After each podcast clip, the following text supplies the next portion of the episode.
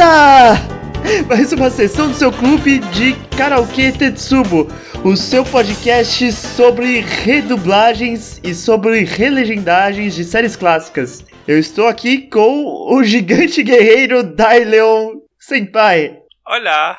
E eu sou o Gus, como sempre. Oi, Gus. E Senpai, qual o recado que você quer dar para a nossa audiência? Olá, eu quero dizer para todos é, para se manterem hidratados. Sim, busquem conhecimento. Geografia. Cuidado com os hackers. Tome cuidado com os hackers. O que? Você pretende que eu fale logo no começo aqui? O que? As grandes mudanças? É, ué. Tem que passar as novidades pra galera. Então, novidades, pessoal. Estamos passando por mudanças. A primeira das nossas mudanças é uma reformulação. Mudanças! Então vocês vão começar a sentir que o podcast vai dar uma mudadinha, mas uma mudada para melhor. E a gente vai ficar provavelmente menos maçante. Assim, não sei. Pela abertura não podemos afirmar nem desprovar isso. Supostamente. Como assim ficaremos menos maçantes? Bom, a gente provavelmente vai parar de fazer essa coisa de ir episódio por episódio das coisas que a gente assiste. E a gente vai falar mais uma ideia geral, que é basicamente o que a gente pretendia ter feito antes, mas a gente acabou não fazendo por várias vezes. Por preguiça. É isso que chamam. Por preguiça. Mas os episódios que a gente efetivamente fez isso ficaram melhores, então a nossa análise indica que é a melhor forma de fazer. Tá, então. Mas na vez tem outro. Temos outra coisa a dizer. Isso é só mudança, temos coisa a dizer. Agora a gente tem um podcast. Que? Não, pera, a gente tem o um podcast faz, faz um tempo já. Sim, mas agora ele é realmente um podcast, então você pode encontrá-lo nas plataformas de podcast e no Spotify e no iTunes. Então procure lá, Tetsuba Anime Club. Procurem nas redes de podcast tradicionais, no iTunes, no Spotify, no Cashbox ou no seu agregador favorito. Agora que nós temos um feed e nós fornecemos arquivos de áudio como programas de rádio na internet. Se você tiver com muita preguiça, você vai no tetsubaanimeclub.wixsite.com.br podcast. Mas em algum momento a gente vai mudar esse endereço. E se você estiver com muita preguiça? Se tiver com muita preguiça, você procura a gente no YouTube.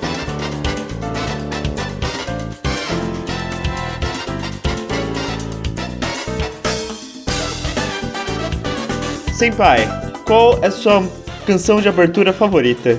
Uau, essa é difícil. Essa teria que pensar por um tempo. Você tem alguma? A do Fly é boa, mas tá fora do tema desse programa, Senpai. Ah, é. Pro tema desse programa, talvez.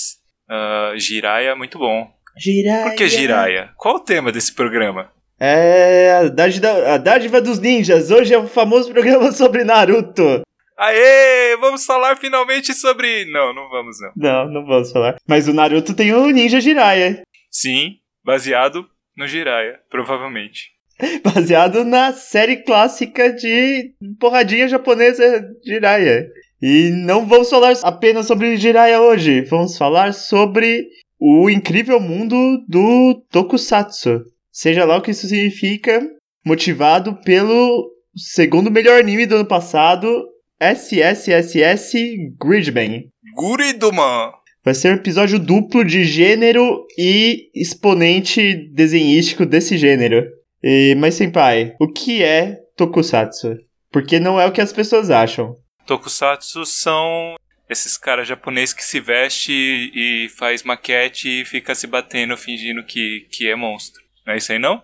Não, rapaz. Que todo cinema tem Tokusatsu. Tokusatsu é só a palavra japonesa para efeitos especiais. Sério? Sério, é. Uau! Tanto que estúdios têm departamentos de Tokusatsu. Uau! Isso realmente me pegou de surpresa. Então, Tokusatsu é algo que nasceu com, com a invenção do cinema, basicamente. Desde Nosferatu, pessoas filmam usando, usando truques mentais para fingir que coisas que não existem, existem na tela. Por algum motivo, nos anos 50, pós-guerra, isso se tornou muito popular no Japão. Filmes dependendo fortemente de efeitos especiais. Principalmente devido ao trabalho de Eiji Tsuburaya, que começou a trabalhar em cinematografia nos anos 20 do século passado, fazendo efeitos especiais, como por exemplo em filmes de guerra, fazendo simulações da Batalha de Pearl Harbor. Então podemos dizer que ele é um precursor do Michael Bay. Peraí, mas não era nos anos 20? Não, ele começou nos anos 20. Ele começou lavando o chão do estúdio nos anos 20. Nos anos 40, como todo o resto do Japão, ele trabalhou pro esforço de guerra. E depois ele decidiu dedicar-se a trabalhos pioneiros e já com crítica social foda, como Godzilla, de 1954. Godzilla tem crítica social foda? Godzilla é crítica social foda, foi feito em resposta aos testes nucleares do atol de Bikini que contaminaram os pescadores japoneses. Ah, tá. E, tipo, triggerou a galera com, com radiação. Que radiação é um negócio que triggera a galera. Mas por que Godzilla é um tokusatsu, senpai? Então, Godzilla é um tokusatsu? Godzilla é um tokusatsu. É um tokusatsu ou é um, é um gênero de kaiju? As duas coisas são meio que sinônimas. Não sei, então, tô pensando nisso. Todos os filmes de kaiju são filmes de tokusatsu? Basicamente, sim. E, e Pacific Rim é um filme de tokusatsu? Pacific Rim é um filme de tokusatsu. Porque tokusatsu é, sentido mais restrito fora do Japão, é um filme ou uma série de TV que depende fortemente do uso de efeitos especiais. Então é um dorama com várias explosões de gasolina e filmadas na pedreira da Toei. Mas é, o Tsuburaya já começou com Godzilla, fazendo muito sucesso, e depois ele inventou o que você deve entender com Tokusatsu, que são séries de TV com pessoas batendo nos kaijus, ao invés de só kaijus batendo nos kaijus. É, algo desse tipo. São, são pessoas vestidas de papelão. Sim. Começou com o Ultraman original de 1966, logo depois da criação da Tsuburaya Productions.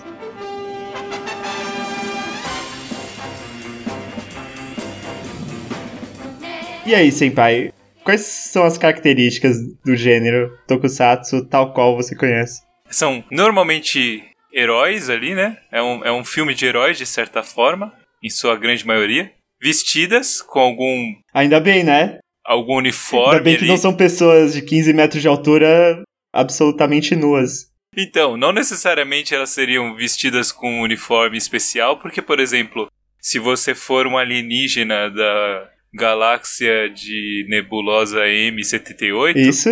que é de onde vem os, os Ultraman, talvez aquilo seja sua pele, não sei. Aliás, se você reparar bem, o Ultraman tem umas partes da pele dele que tá saindo a tinta, então é um cara pintado. Então tem parte que realmente nem é, nem é vestido, ele tá pintado de prata. Mas uma parte disso é o orçamento dos tokusatsus, que eram feitos massivamente para TV. Era calculado em peso de isopor.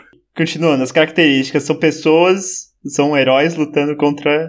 Contra outras coisas, normalmente monstros gigantes, né? Sim, porque normalmente eles são gigantes também. E a cidade é de papelão, ou de isopor. Nos primeiros, sim, mas não necessariamente. Porque o mercado japonês gosta de subdivisão. Então, tal qual Shonen Shoujo, Josei, Seinen em animes, Tokusatsu, assim começou, já começou a subdividir. Sim, aí existem outras formas, inclusive várias formas que não são gigantes. Quais são os subgêneros do Tokusatsu, senpai? Ah, eu não sei, eu vi algumas, alguns aqui. Eu vi uns que, na verdade, tá separado em subgênero, mas meio pelo percussor, assim, sabe? Meio pelo precursor, porque o precursor continua até hoje. O precursor continua até hoje. É, ele dita o gênero, né? Sim. Então tem o gênero, por exemplo, do Ultraman, que deu toda a série dos Ultra, né? Ultraman, Ultra Seven, Ultra sei lá o quê. Que são os Gyodai Heroes, Gyodai. os heróis gigantes. Tem as séries dos Kamen Rider, que são os Kamen Rider mesmo. Eu não sei como que você separa isso, mas aparentemente o Kamen Rider é uma, uma proposta bem antiga. Ele começou a ser produzido em 69 como mangá, né? Sim. E adaptado em 71, então é bem antigo mesmo. Ele chegou a publicar Kamen Rider antes do começo da série. Sim, foi publicado em 69, tá escrito aqui. O autor de Kamen Rider é Shotaro Ishinomori, que é também autor de várias coisas, como Cyborg 009, que foi o primeiro Super Sentai em anime. E depois que ele morreu, aparentemente começou a vir aqueles Kamen Rider bosta. Ele morreu quando tá voltando o Kamen Rider. O artigo diz realmente que o motivo de ter voltado é o fato dele ter morrido. Ele deve ter botado umas travas aí para as propostas novas que não eram muito legais. Porque pra mim, cara, Kamen Rider chama Kamen Rider porque ele anda de bike, né, cara? De bike no caso de motorbike, né? Mas eles ainda andam de motorbiker. Então, é meio que não, sei lá, tem uns. É, não é tão focado. Não, mas é muito da hora o Kamen Rider. Kamen Rider, eles andando de moto, cara, é muito bom. Você tá falando do Black Kamen Rider, que é o Kamen Rider que chegou no Brasil. É, majoritariamente, mas os outros que aparecem também nas. Mesmo no Black aparece, eles são bem legais também. Deve aparecer só o Kamen Rider clássico no Black. Não, tem os outros. Tem um laranja. Ah, nossa. Que é uma confusão. Que depois, com o acúmulo do número de Kamen Rider, surgiu o conceito de Kamen Verso. E agora com Dio tem a reunião de todos os, os membros do Kamen Verso. Algumas séries, por exemplo, são baseadas em Kamen Riders que conseguem copiar os poderes dos outros Kamen Riders. Então é uma pequena confusão de cores absurdas de armaduras e efeitos brilhosos. É, e, os Kamen Rider mais recentes, tipo, parece que não tem nenhum trabalho. Eles têm uma armadura que você olha e você fala, putz, isso é um brinquedo de criança.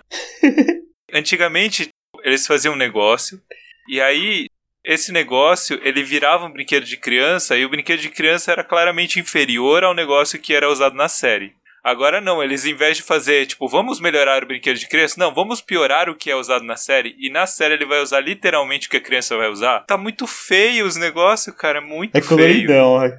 É. E é exagerado também que os transformadores, ao invés de ser só um relógio de pulso, é tipo um cinto bizarro.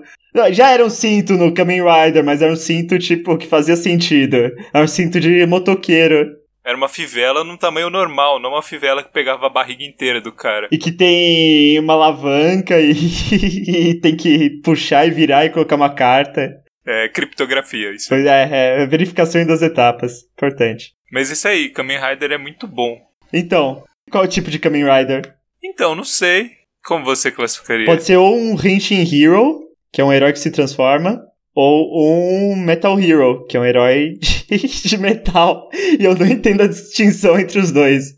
Eu entendi que tem algumas versões em que ele é alienígena e tem algumas versões em que ele é um ciborgue e coisa do tipo. E o que seria esse, essa ideia de Metal Hero? Metal Hero é um herói que se transforma no Robocop, como o Giban.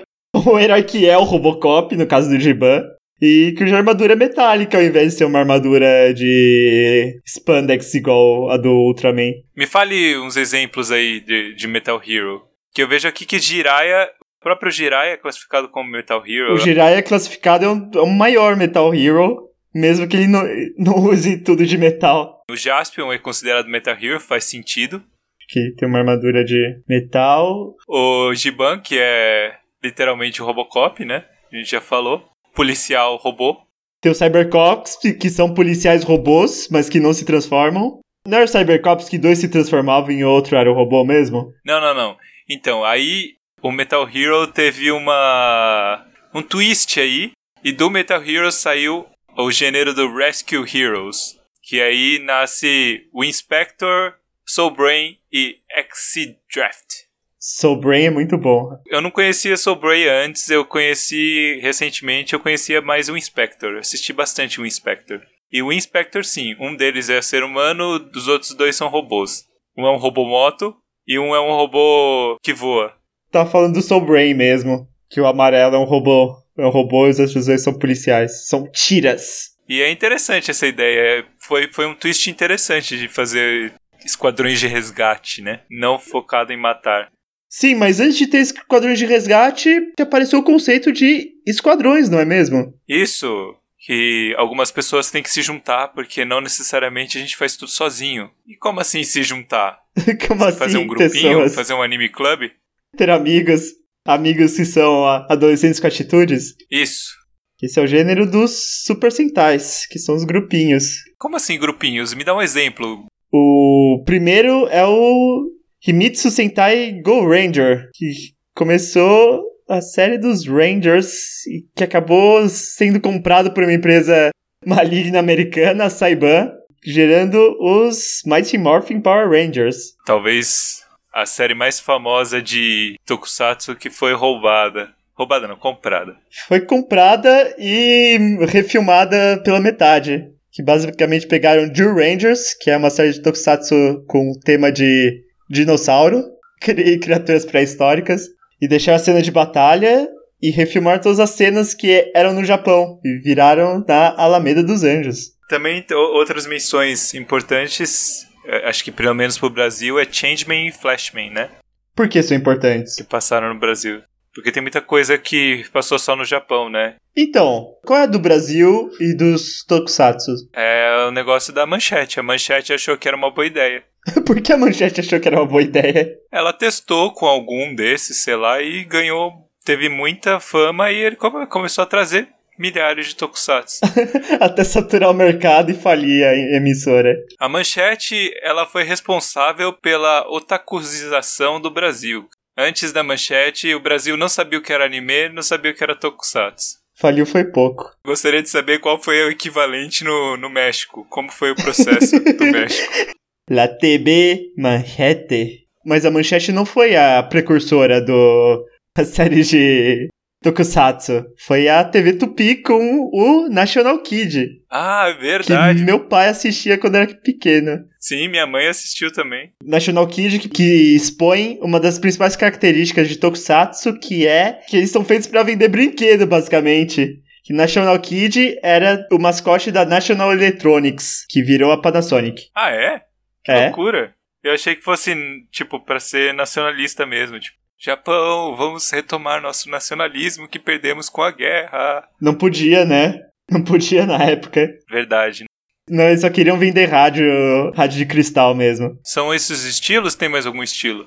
Então, as principais séries que sobreviveram até hoje, da Tsuburaya, são Ultraman, Kamen Rider. Kamen Rider que já é da Toei. A Toei, que monopoliza o mercado atual com Kamen Rider e Super Sentai. E é isso, basicamente. Tem uma série anual de cada um desses, então acho que, como já saímos da, do milagre japonês e não tem dinheiro para produzir tanta coisa assim, então fica nessas. Fora filmes de monstro que tiveram uma ressurgência. Outros que a gente não mencionou, que são relativamente importantes pro Brasil, talvez, é Patrine. que... É, aí entramos na categoria de tokusatsu americanos. Não, Patrine não é americano. Da onde, Patrine? Patrine é japonês, é um tokusatsu Magic Girl. Ah, é verdade. É uma é coisa estranha, é um misto de Magic Girl e tokusatsu. Mas é um robô. É? Ah, a Patrine não é um robô? Eu não sei disso, não. Eu, eu não diria que não é, mas ela parece ah, não, uma ela garota, é uma colegial normal. Eu tô confundido com Super Vicky, que é o Tokusatsu também. Não, então, Patrine é interessante, que é um tokusatsu e Magic Girl ao mesmo tempo. Por que deram o nome dela de Patrine? Não sei, porque o japonês gosta de falar coisa que eles não conseguem. Ah, o nome da heroína dela. Estrela fascinante Patrine. Cara, o Brasil é um lugar muito impressionante que a Manchete importou os tokusatsus, mas não fez adaptações imbecis. Tipo, deixou tudo no Japão. Então tem o, su o, é o sucessor de Tokagami, o girar é. Vou botar aí, vai. Sobe aí a abertura de Patrini, então.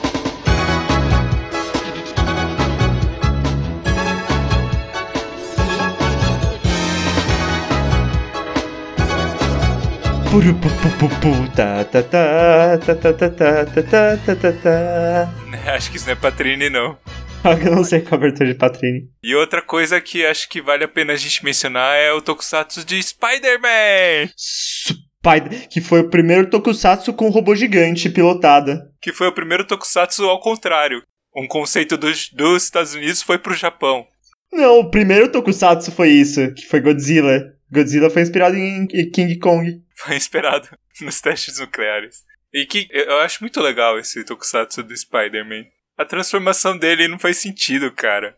Por que não faz sentido? Faz todo sentido. A roupa sai voando, cai em cima dele e de repente ele tá vestido. É, e ele faz a pose. Ué. É bem bom, é bem bom. E ele tem um robô chamado Leopardon. Sério? Eu não lembro disso. Não é? Interessante. Então, esse é o ponto marcante de Spider-Man. Foi o primeiro com um humano pilotando um robô gigante. Ah, interessante. E eu acho que já que a gente tá falando dessa interação Japão-Estados Unidos, será que já vale a pena a gente falar sobre um certo tokusatsu que acabou sendo violentado pelos Estados Unidos? Sim, Jovens Tatuados de Beverly Hills. Que é o pior tokusatsu já feito. Que foi a tentativa dos Estados Unidos de fazer um toku- tokusatsu 100% yankee. Então, Basicamente, eles pegaram o conceito de adolescentes com atitude de Power Rangers e colocaram em Beverly Hills com poderes baseados em tatuagens. Ah, peraí, eu já vi isso. E que, claro que já vi, porque o Brasil é esse lugar que tenta juntar todo o lixo do mundo. Meu Deus, eu lembrei disso. Jovens tatuados de Beverly Hills. Sabe a vinheta?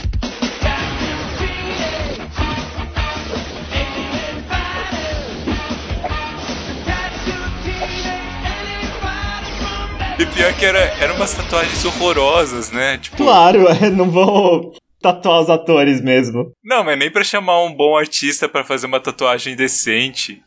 Isso é caro, né? Tem que economizar dinheiro. Ah, mas poderiam pelo menos ter pegado, tipo, um stencil, aí toda vez que você passa o stencil no coisa, fica uma tatuagem ok. É uma tatuagem horrível. E voltando pra temas antigos de programa, inspirou um jogo, Tattoo Fighters. Tattoo Fighters, verdade. E aí, já acabou a sua lista de tokusatsu? Eu posso falar sobre... Não, nessa vinheta temos que lembrar da lista dos piores. dos piores tokusatsu. Tem Machine Man, Machine Man, eu não vi, nunca vi isso. que eu não lembro. Patrini foi citado como um dos piores. Não, Patrine é legal. tá citado aqui como um dos piores, então vou deixar a menção honrosa. Teve o VR Troopers. VR Troopers que foi uma adaptação de Metalder americana que foi trazido pro Brasil como Jaspion 2. que absurdo. eu também cheguei a ver um tal de Rio Kendo, mas eu não lembro como é que era, eu só lembro que era ruim e eu não quis assistir. Ryu Kendo. Eram dois caras e tinha uns dragões no meio do caminho, eu acho. Não, pelo jeito eram três caras. Produção da Takara Tomy. Que raios. Eu só lembro que era bem chato. E finalmente chegamos para um dos piores. Um dos piores foi trazido pela manchete, que é o Superhuman Samurai Cyber Squad. Não foi trazido pela manchete. Foi, foi sim. Manchete CNT. Sério? É que a, é que a manchete faliu no meio. Ah, tá. Como ela bem merecia. Mas esse tal de Superhuman Samurai Cyber Squad é o quê? É o Metal Hero, Gilda Hero dos computers. Pois é, esse aí era o que eu tava querendo dizer, que é basicamente uma grave violação aos direitos do Tokusatsu. Por que? É uma grave violação da, das leis internacionais, senpai. Porque é uma versão que os Estados Unidos gostam. Os Estados Unidos adoram fazer isso, né? Uhum. Que eles pegaram o Gridman e fizeram isso aí em cima do Gridman. E ficou horrível. Muito ruim. Muito, muito, muito ruim. Assim, sejamos justos, Gridman original, fui dar uma olhada, não é lá muito bom. Mas o Superhuman Samurai Cyber Squad é muito, muito pior. Pera, uma coisa de cada vez. Qual a sinopse de Superhuman Samurai Cyber Squad? Eu escrevi aqui que me recuso a falar sobre isso, então eu apaguei tudo que tinha sobre Superhuman Samurai Cyber Squad. Mas é basicamente um moleque com cara de trouxa que ele recebe um negócio aí que ele pode se comunicar com o Gridman e entrar na, na Não, no computador não, não, e, e lutar contra os vírus de computador. Só que pra ele entrar, ele toca, ele toca uma nota de guitarra por algum motivo. Ele não se comunica com o Gridman. Ele se comunica com um programa de videogame dublado chamado Servo. Ah, é verdade, ele fala com o servo. E não é ele, o servo? Ele se funde com o Servo no Cybermundo. Verdade. Pois é. É muito ruim. A sinopse. Fonte Wikipedia. O estudante de ensino médio Sam Collins é o líder da banda Team Samurai. Durante uma sessão de gravação, Sam é sugado pela tela do computador por um súbito poder e desaparece, apenas para reaparecer segundos depois com um estranho dispositivo ligado ao pulso.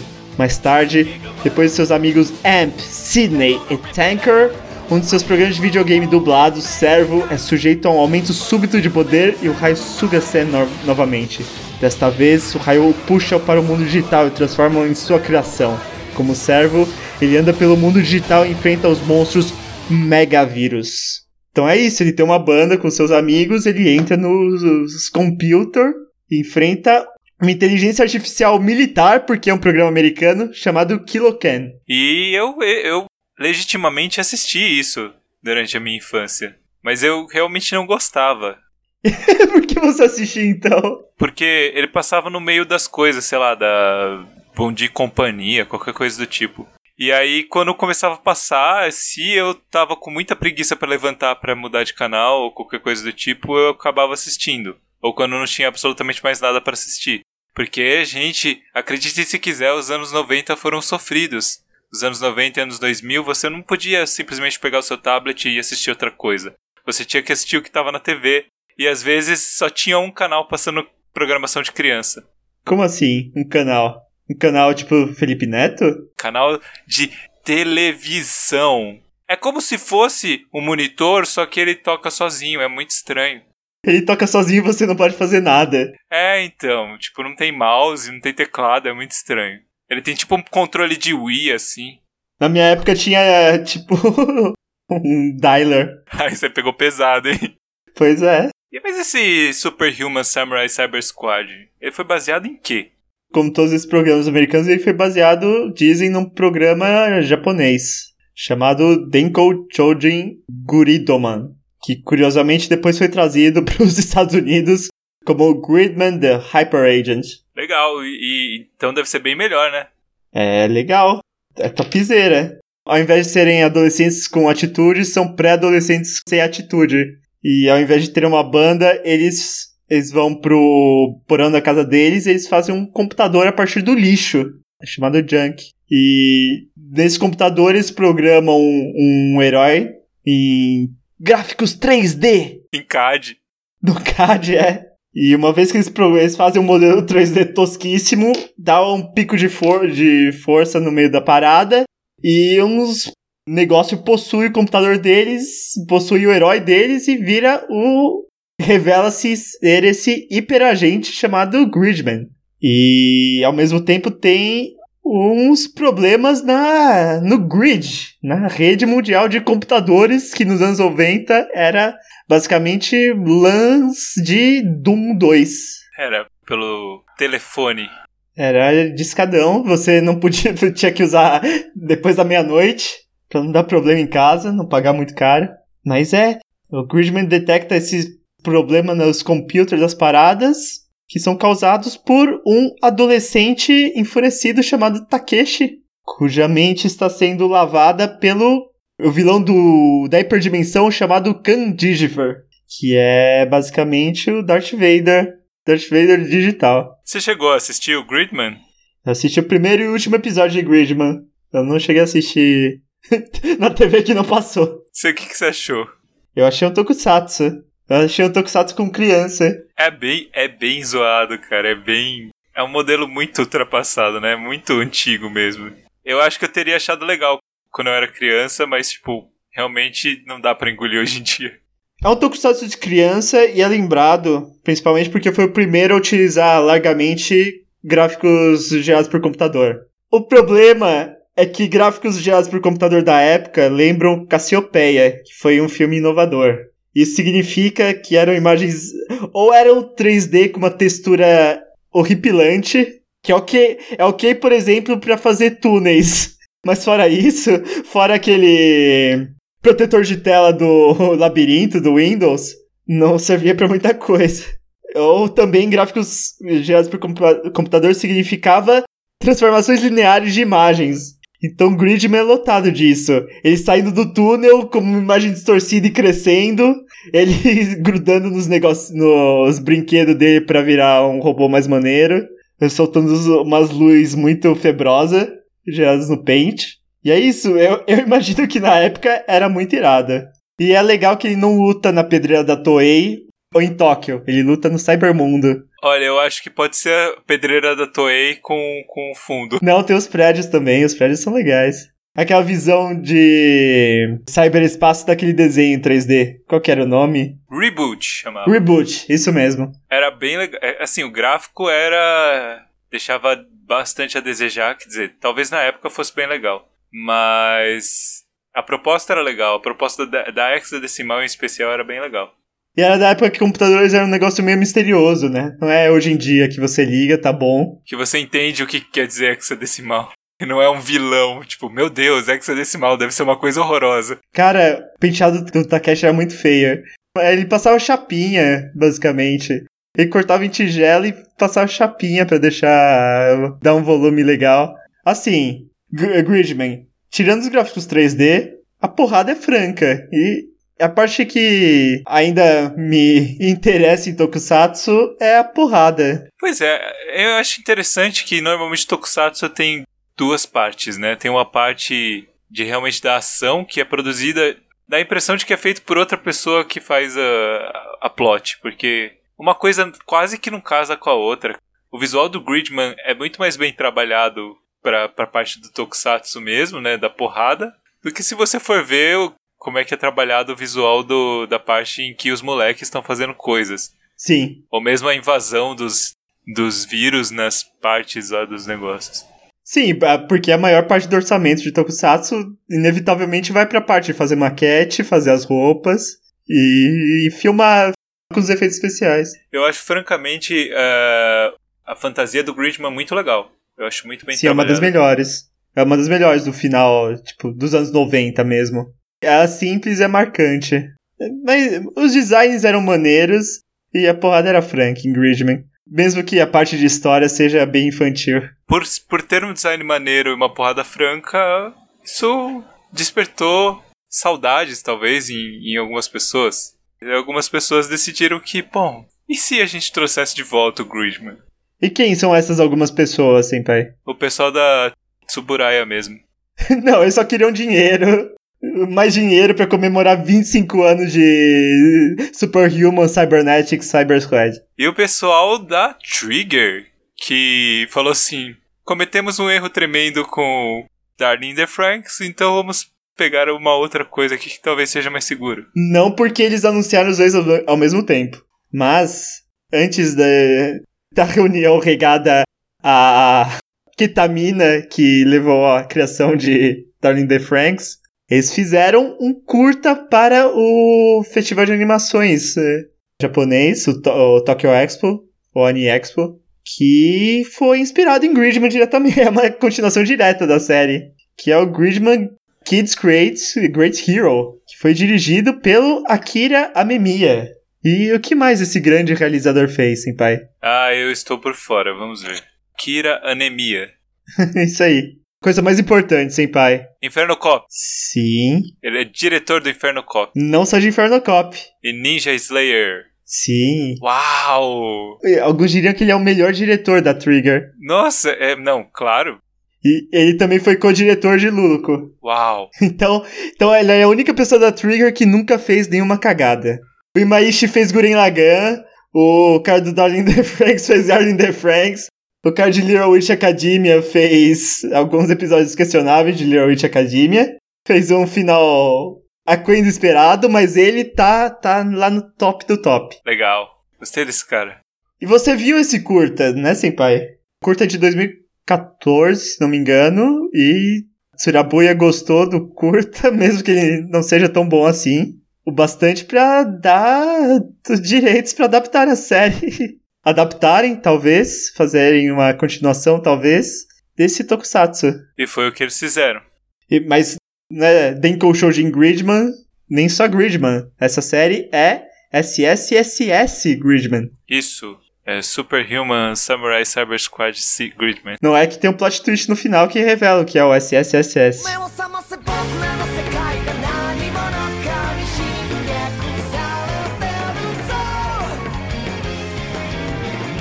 E, mas, Senpai, ah. pra interessar nossos ouvintes, se eles ainda estão aí, qual a sinopse desse Gridman? Vamos ver. Ah, eu coloquei aqui basicamente. Yuta é um garoto sem graça que acorda e descobre que não tem memória. Ele começa a falar com os amiguinhos e depois começa a ver monstro e depois entra no PC e depois descobre que a sua amiguinha quer matar todo mundo e as pessoas esquecem disso. Esse spoiler do primeiro episódio aí. O que você diria sobre Gridman? Sinopse segundo Gus. O SSSS Gridman é a versão em anime de um tokusatsu feito por pessoas que, que sabem fazer roteiros. Pois é. Isso é, isso é um avanço, porque realmente o fraco do tokusatsu sempre é o roteiro. Sim.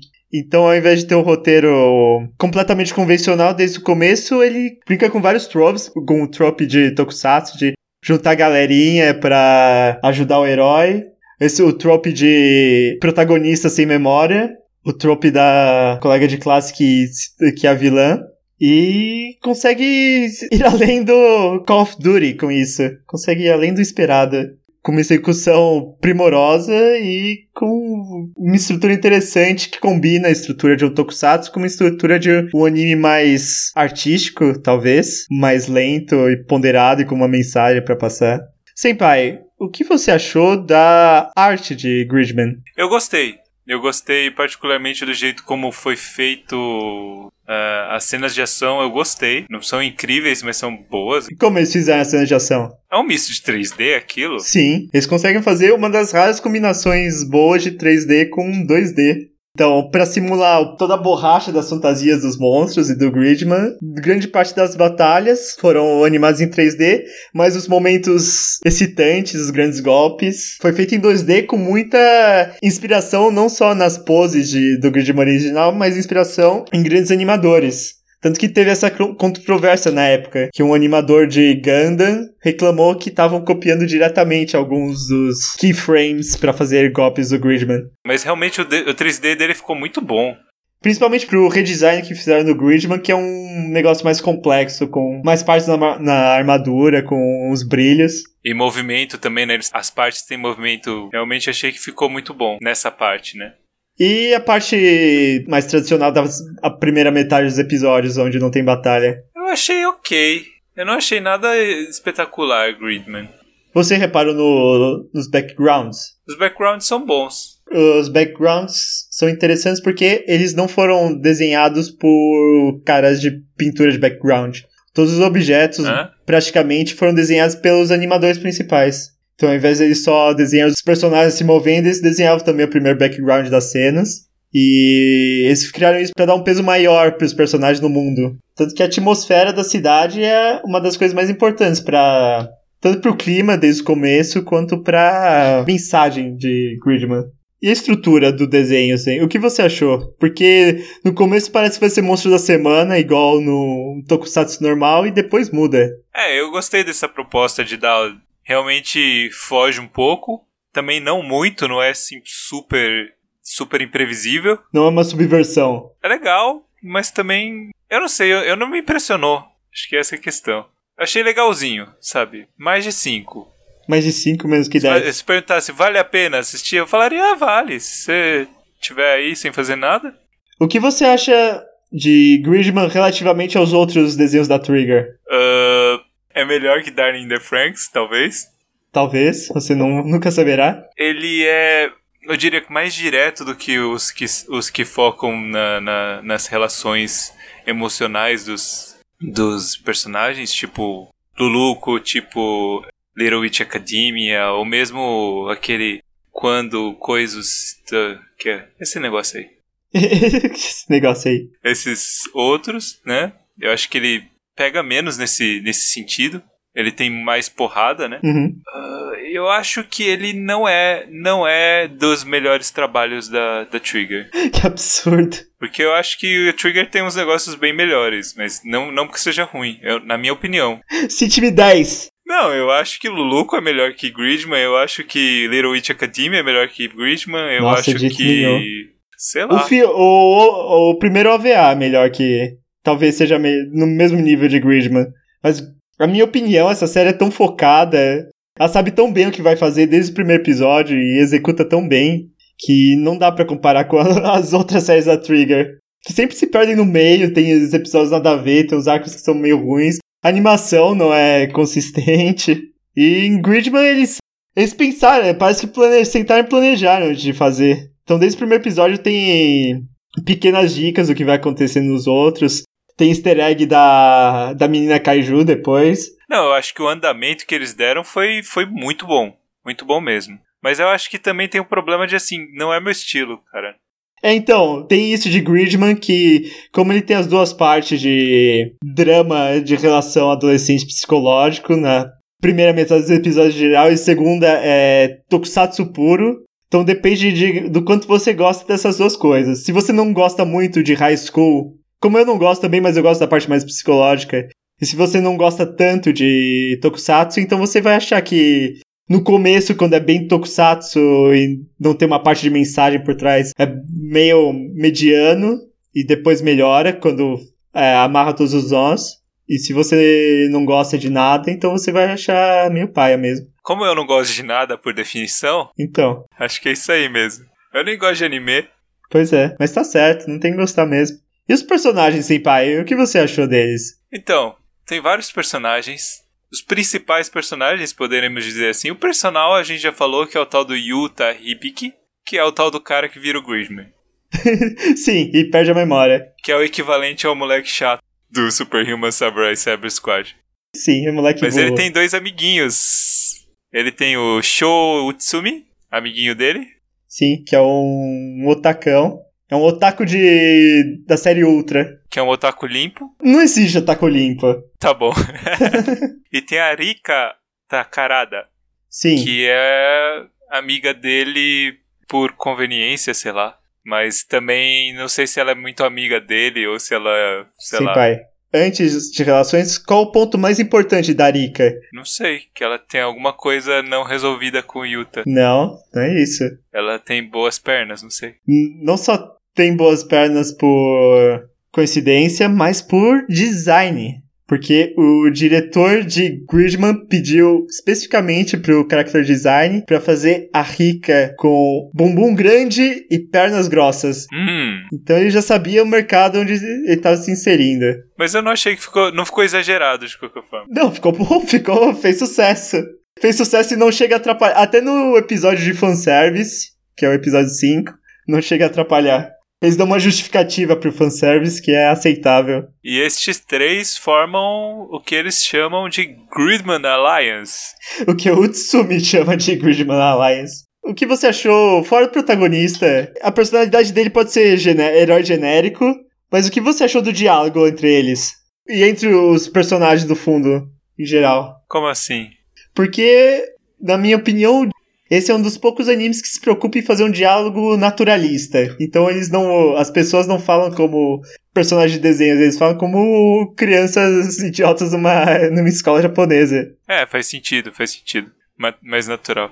Naturalista seria se eles estivessem fazendo um diálogo pelados. É.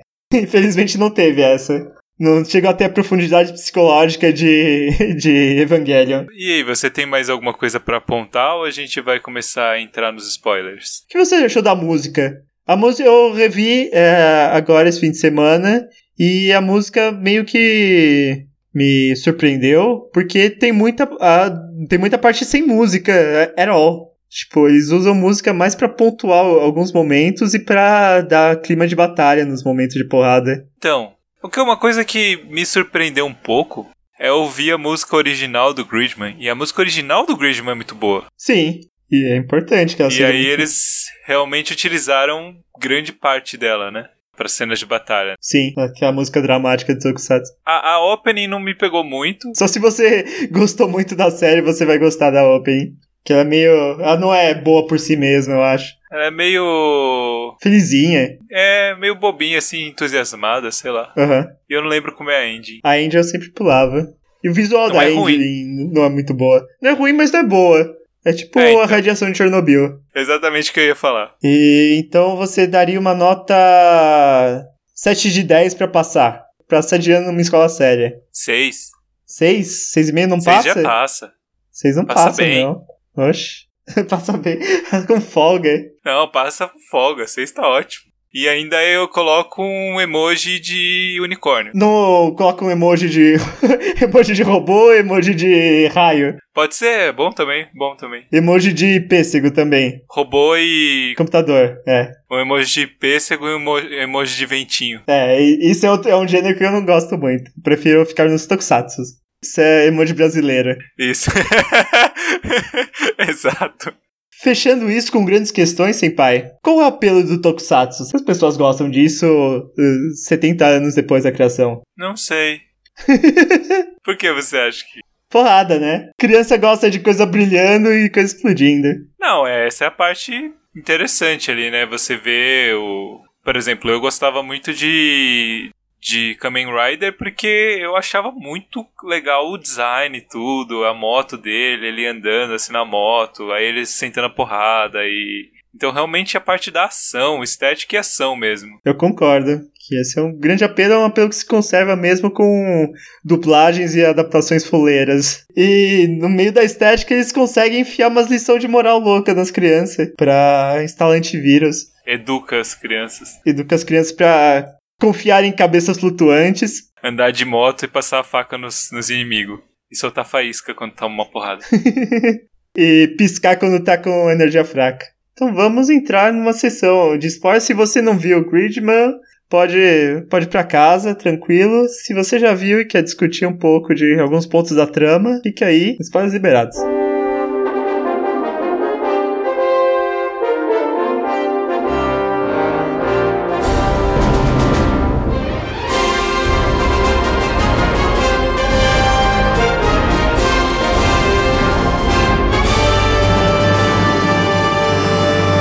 Senpai? Oi, diga. Da trama de Gridman. Uh, o começo da trama de Gridman. O que você acha da parte de da apresentação dos personagens? Que começa como. Como você esperaria de Tokusatsu. No começo apresenta o herói, depois apresenta a vilã, depois apresenta os brinquedinhos para vender, para fazer mais dinheiro. E apresenta o, o antagonista que vai virar amigo do protagonista que também é conhecido como Ranger Verde. É, nada, nada fora do usual. Nada fora do usual, até o ponto de virar no episódio 6, mais ou menos. O episódio 6, em que aparece a nossa garota Kaiju. Basicamente, a garota Kaiju que tava por aí o tempo todo. A Anócilos segunda. Segunda. Tirando isso, uma coisa que fez muito barulho na época que saiu o Gridman foi, foram os designs. Não só os designs das garotas fake e peitudas, mas também o design do mundo, que além de incorporar kaijus clássicos, como por exemplo o kaiju que fica no fundo de todas as cenas, do fundo da cidade, que é um dos kaijus de Gridman, da primeira série, também incorpora coisas de Transformers. Então, vários elementos gráficos da série são inspirados em Transformers. O esquema de cores da, da Kanye é baseado no Megatron, de uma série Transformers Shattered Dimensions, eu acho. Design, todos os designs de cores dos personagens são baseados em elementos de Transformers. Ah, interessante, eu não sabia disso não. Não, não só de Transformers, também tem os elementos clássicos da Trigger, como não podia deixar de ser no universo compartilhado. E quais são eles? Você tá querendo dizer o Alexis Kerebi? Tem o Alexis, que é o vilãozão, o malvadão. Não sou antagonista, mas o cara mal. Que é claramente o Over Justice. Não só claramente, como declaradamente. E tem a Ako na classe deles. É verdade, tem, eu cheguei a ver uns prints disso. A Ako que vive uma grande história de amor na classe, de, no background de Gridman. Ah, interessante que no episódio do ataque do Kaiju ela tá olhando um garoto sem camisa. Depois tem o ataque, ela dá a mão pro garoto sem camisa e sai correndo. E nos episódios seguintes eles começam a ficar juntinhos. Então essa Ako do Cybermundo tá, tá traindo movimento. É que não pode isso aí não, gente. É, isso não pode ser pecado. E aí a virada, assim, pai? A virada que já tava. já tinha indícios antes. Tinha um negócio misterioso da Kanye, que ela tava criando os negócios. Ela também sabia dos kaijus. Mas até aí pode ser qualquer coisa, pode ser só o Takeshi de novo, né? É, porque no original também era isso. Mas aí vem a, vem a revelação de que ela seria um deus e que estaria controlando tudo ali naquele mundo. E todo mundo teria sido criado sob vontade dela, de certa forma. E aí, o que, que isso quer dizer, Gus? Nem todo mundo, né? Que a Anocílio II não foi criada por ela. Ela já existia antes. Já existia antes e conhecia o Gridman. Não conhecia? Verdade. Então, que, que, que raiz é isso? Eu acho isso curioso também. Tem outras coisas para ser comentada aí nesse, nesse, nessa questão. Tipo, o que existia antes da Kanye? O que existia antes do Big Bang? Não, você sabe que existia é o Cybermoon, é o grid do Gridman original, ué. É? É, a Kanye criou um universo fictício pra, pra fugir da realidade no universo cibernético do Gridman da série. Tanto que depois que dá merda lá, ela para de fazer kaiju e o, um dos kaijus mata o, os bonequinhos dela que reconstruíam a cidade, que ela destruía sempre. Ah, aparece os prédios do Cybermundo original. Ah, verdade, verdade. Prédios azuis e verdes. Então é isso, eles estão todos nos computers, eles são simulações. Você falar isso por um lado, beleza, é isso. Por outro lado, tudo bem. A gente considera que a, a Nautilus, ela é um kaiju que vive no cybermundo. Ela, ela vive lá porque é o mundo dela. Porque o Anócilos original também fazia isso. Ele vive no cybermundo, ele é um habitante do cybermundo. Por outro lado, eu não entendi no último episódio, quando o Gridman vira o Gridman original, quando ele volta para a forma original dele, por que que tem uma garota que reconhece ele? Qual? A da escola? Eu acho isso muito estranho, eu não entendi a explicação. É que o último episódio é continuação direta do episódio anterior, né? Que teve a luta com o... aquele Kaiju bizarro. Então, uma garota da escola fala assim: Olha só, é o mesmo cara de ontem. Até aí, tudo bem, faz sentido. Aham. Aí a outra olha e fala: De ontem? Não, já faz um bom tempo, um negócio do tipo. Porque ele tá na forma original, como se ela reconhecesse a forma original. Fala: Não, esse não é o mesmo Ah, de ontem, esse aí já é a forma original dele. Sim. E aí, tipo, eu fiquei meio. "Ah, legal, o que, que isso quer dizer? Isso quer dizer alguma coisa? Eles não iam colocar ali Sim, interessante isso. foi feito pra indicar alguma coisa, mas eu não entendi o que. Será que, tipo, além da Kanye, existe outras pessoas lá dentro? Será que, por exemplo, da forma como o Yuta foi utilizado, o Yuta e os outros foram utilizados dessa forma, isso já teria acontecido em outros momentos e. Não é a primeira vez que eles estavam. Isso. Então, tipo, ah, não, eu já vi isso aconteceu antes. Mas eu não tô falando nada porque ninguém fala nada pra ninguém, porque as pessoas, as outras pessoas não sabem disso. Eu não, eu não cheguei a ler tão profundamente nisso. Eu acho que é a garota da máscara, eu não tenho certeza. Sim. Mas pra mim ela tava mais lembrando de todas as vezes que o Gridman lutou contra os Kaiju. Antes e. durante a série mesmo. Será que ela não tem perda de memória? Eu acho que no final, quando. sem a fumaça dos Kaijus, eles meio que começam a relembrar de que tava acontecendo. Ah. Então, É engraçado isso, que todas as, ve todas as vezes eles olham, nossa, o Kaiju, que legal, eles existem mesmo. E depois fica quieto. O que, que você achou dos Neon Genesis Junior High School Students? Ah, isso é muito bom. eles são muito bons. Que no Gridman original eles eram só programas que mandavam por Gridman, né? Daí foi uma boa sacada transformá-los em personagens excêntricos. Ah, eu achei ok, achei legal. Eu Eles são muito. eu, eh, eles são, conseguem ser engraçados no fundo da, das cenas. Então cada um tem um traço bem característico, eles fazem, fazem umas gracinhas. Então o Calibur é estranhão, tem o Max, que é sério e não tira máscara nunca. Tem a Bor, ou o Bor, que aparentemente é um garoto. É um deus nórdico, é o pai do Odin. Que pai do Odin, Não é? É o pai do Odin que é o Bor, não é? filho de Buri. Filho de Buri e pai de Odin. É pai do Odin. E o que você achou do Anti, Senpai? O nosso Ranger verde. Eu gostei bastante do Anti. É interessante esse arco de um kaiju virando humano e um, uma humana virando kaiju, como eles põem. Eu gostei do Anti e realmente a Kanye pega pesado com ele ali. Todo mundo pega pesado mundo com pega. ele. Só a Rika pegar leve com ele. Eles tomam banho juntos. O que você achou do hot dog? Hot dog que é a comida favorita do Cybermundo. Não sei, não lembro. Não, o hot dog é o maior ponto da plot. Primeiro episódio, a Kanye dá um hot dog pro Yuta. E o time de vôlei dá um saco, uma cortada no hot dog. É por isso que ela fica puta e chama o Kaiju. Verdade. E depois todo mundo, todo almoço compra o hot dog e dá uma- um negócio com, com isso. E não é um cachorro quente bonito. É um cachorro quente num. Uma bisnaga com um ovo em cima. Porque não é um hot dog, é um desses troços estranhos que japonês come. Isso talvez seja a coisa mais idiosincrática de, da série. E por que o Anti tem um cortador de pizza como arma? Não sei, né?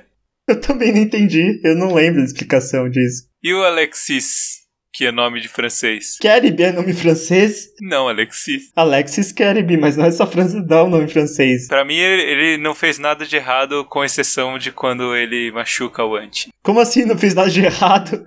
Ele é uma entidade pangalática que viaja se alimentando do, da depressão e do ódio no coração das pessoas. Sim, mas é, essa é a natureza dele. Ele não fez como original, porque no original do Gridman, quando o Takeshi fala, eu não vou fazer isso que vai machucar as pessoas, ele dá um choque no Takeshi e faz ele obedecer as ordens dele. Vai falar, você vai fazer sim. E ele fala, tá bom, então eu vou fazer. Ele não faz isso com a Kanye. A de fazer kaiju. Aí ele transforma ela num caju. É, então, não só. Primeiro ele transforma ela no kaiju, depois ele engole ela. Eu acho justo. ele só quer sobreviver a isso? Enfrentar o PM do hiper... da hiperdimensão? Isso, ele tá lutando contra o Estado. Contra o establishment. Mas então, Senpai, o que exatamente acontece em Gridman? O que você descobre que acontece em Gridman desde o começo? O que é Kanye no começo? É, no começo a Kanye, ela é uma menina meio doida que fica fazendo os kaijus para matar as pessoas e as pessoas esquecerem dessa pessoa e aí ela vai moldando o mundo a sua, do jeito que ela prefere, né? Mas o que ela era antes de, moldar, de criar esse mundo? Ah, acho que era só uma pessoa, um otaku sujo. Então, ela era um otaku sujo que tava sentindo solitária. É, ela era basicamente uma hikikomori, né? Sim, é subentendido isso. A gente já discutiu antes o que é uma hikikomori, mas pode... Fala de novo aí. Hikikomori é tipo, tipo eu, né? A pessoa que não sai de casa, não trabalha, não estuda, só fica tentando escapar da realidade no quarto dele. É literalmente isso que a Kanye tá fazendo, tentando escapar da realidade, ficando trancada na, no, no mundo cibernético aí. Que ela consegue controlar. E moldando esse mundo seu, do jeito que ela prefere, para fugir do mundo real que ela não tem controle. E isso é, é um assunto meio em pauta aí no Japão atualmente, né? Bem, bem em pauta porque o número de hikikomori só aumenta e o número de crianças só cai. É absurdo isso. Se todos os hikikomoris se juntassem, dá para fazer uns dois filhos. É, e tá se tornando uma preocupação bem relevante aí pro Japão, esse problema social aí. E o Alex Carib meio que significa isso. É uma força que se alimenta do desespero do Hikikomori e leva ele pro fundo do poço. É tipo uma cyber waifu. Então, o que é o Gridman nisso, senpai? Então, tem relação possivelmente com o SSSS, né? O que é o SSSS? Então, fala você aí que eu só lembro dois S. Na batalha final, quando o Alexis Scarab engole a Kanye pra se alimentar de todo o desespero que sobrou nela, todos os, os membros da Aliança Gridman e o Anti se unem no, na forma final do Gridman, que é o, o Gridman da série. Ele perde a armadura brilhosa para ter uma armadura simples de Tokusatsu live action.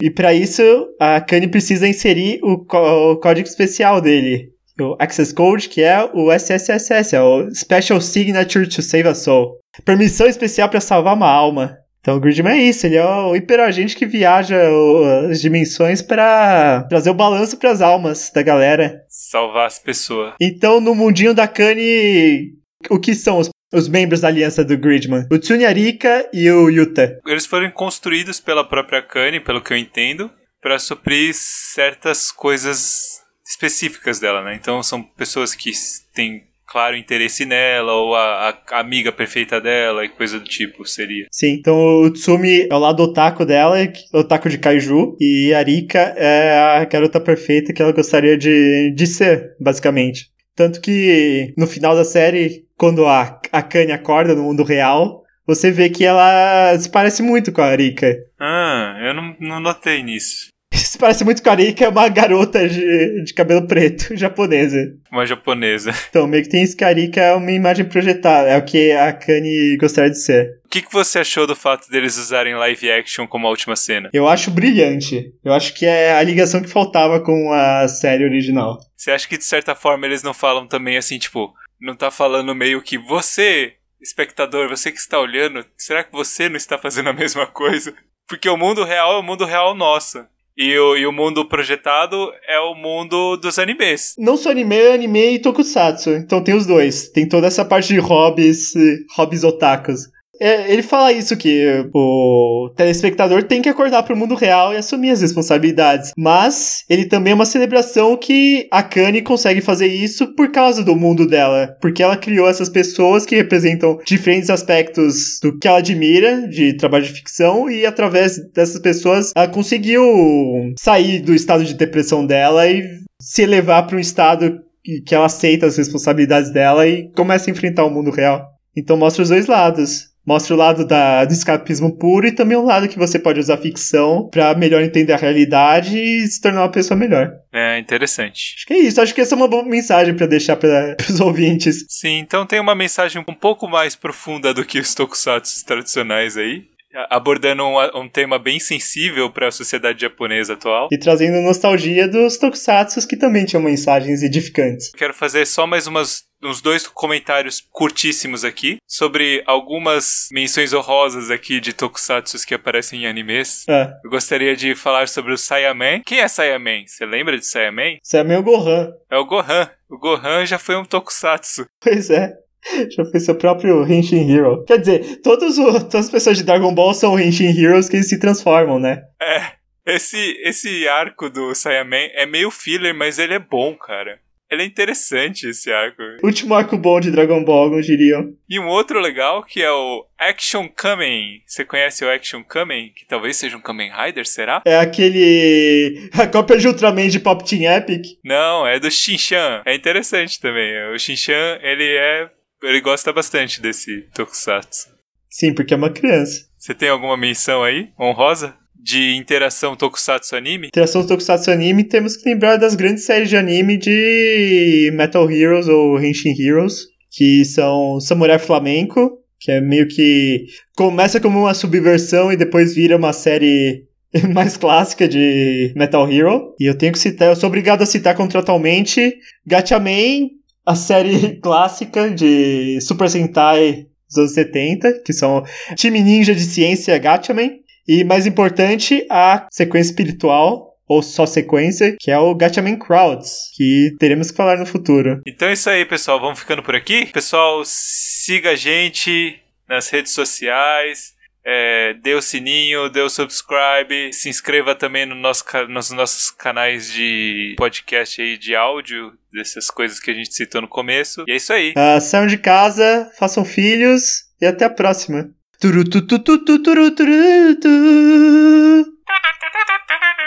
Não, sobe o Baby Dandan aí. Baby Dandan, Baby Dandan.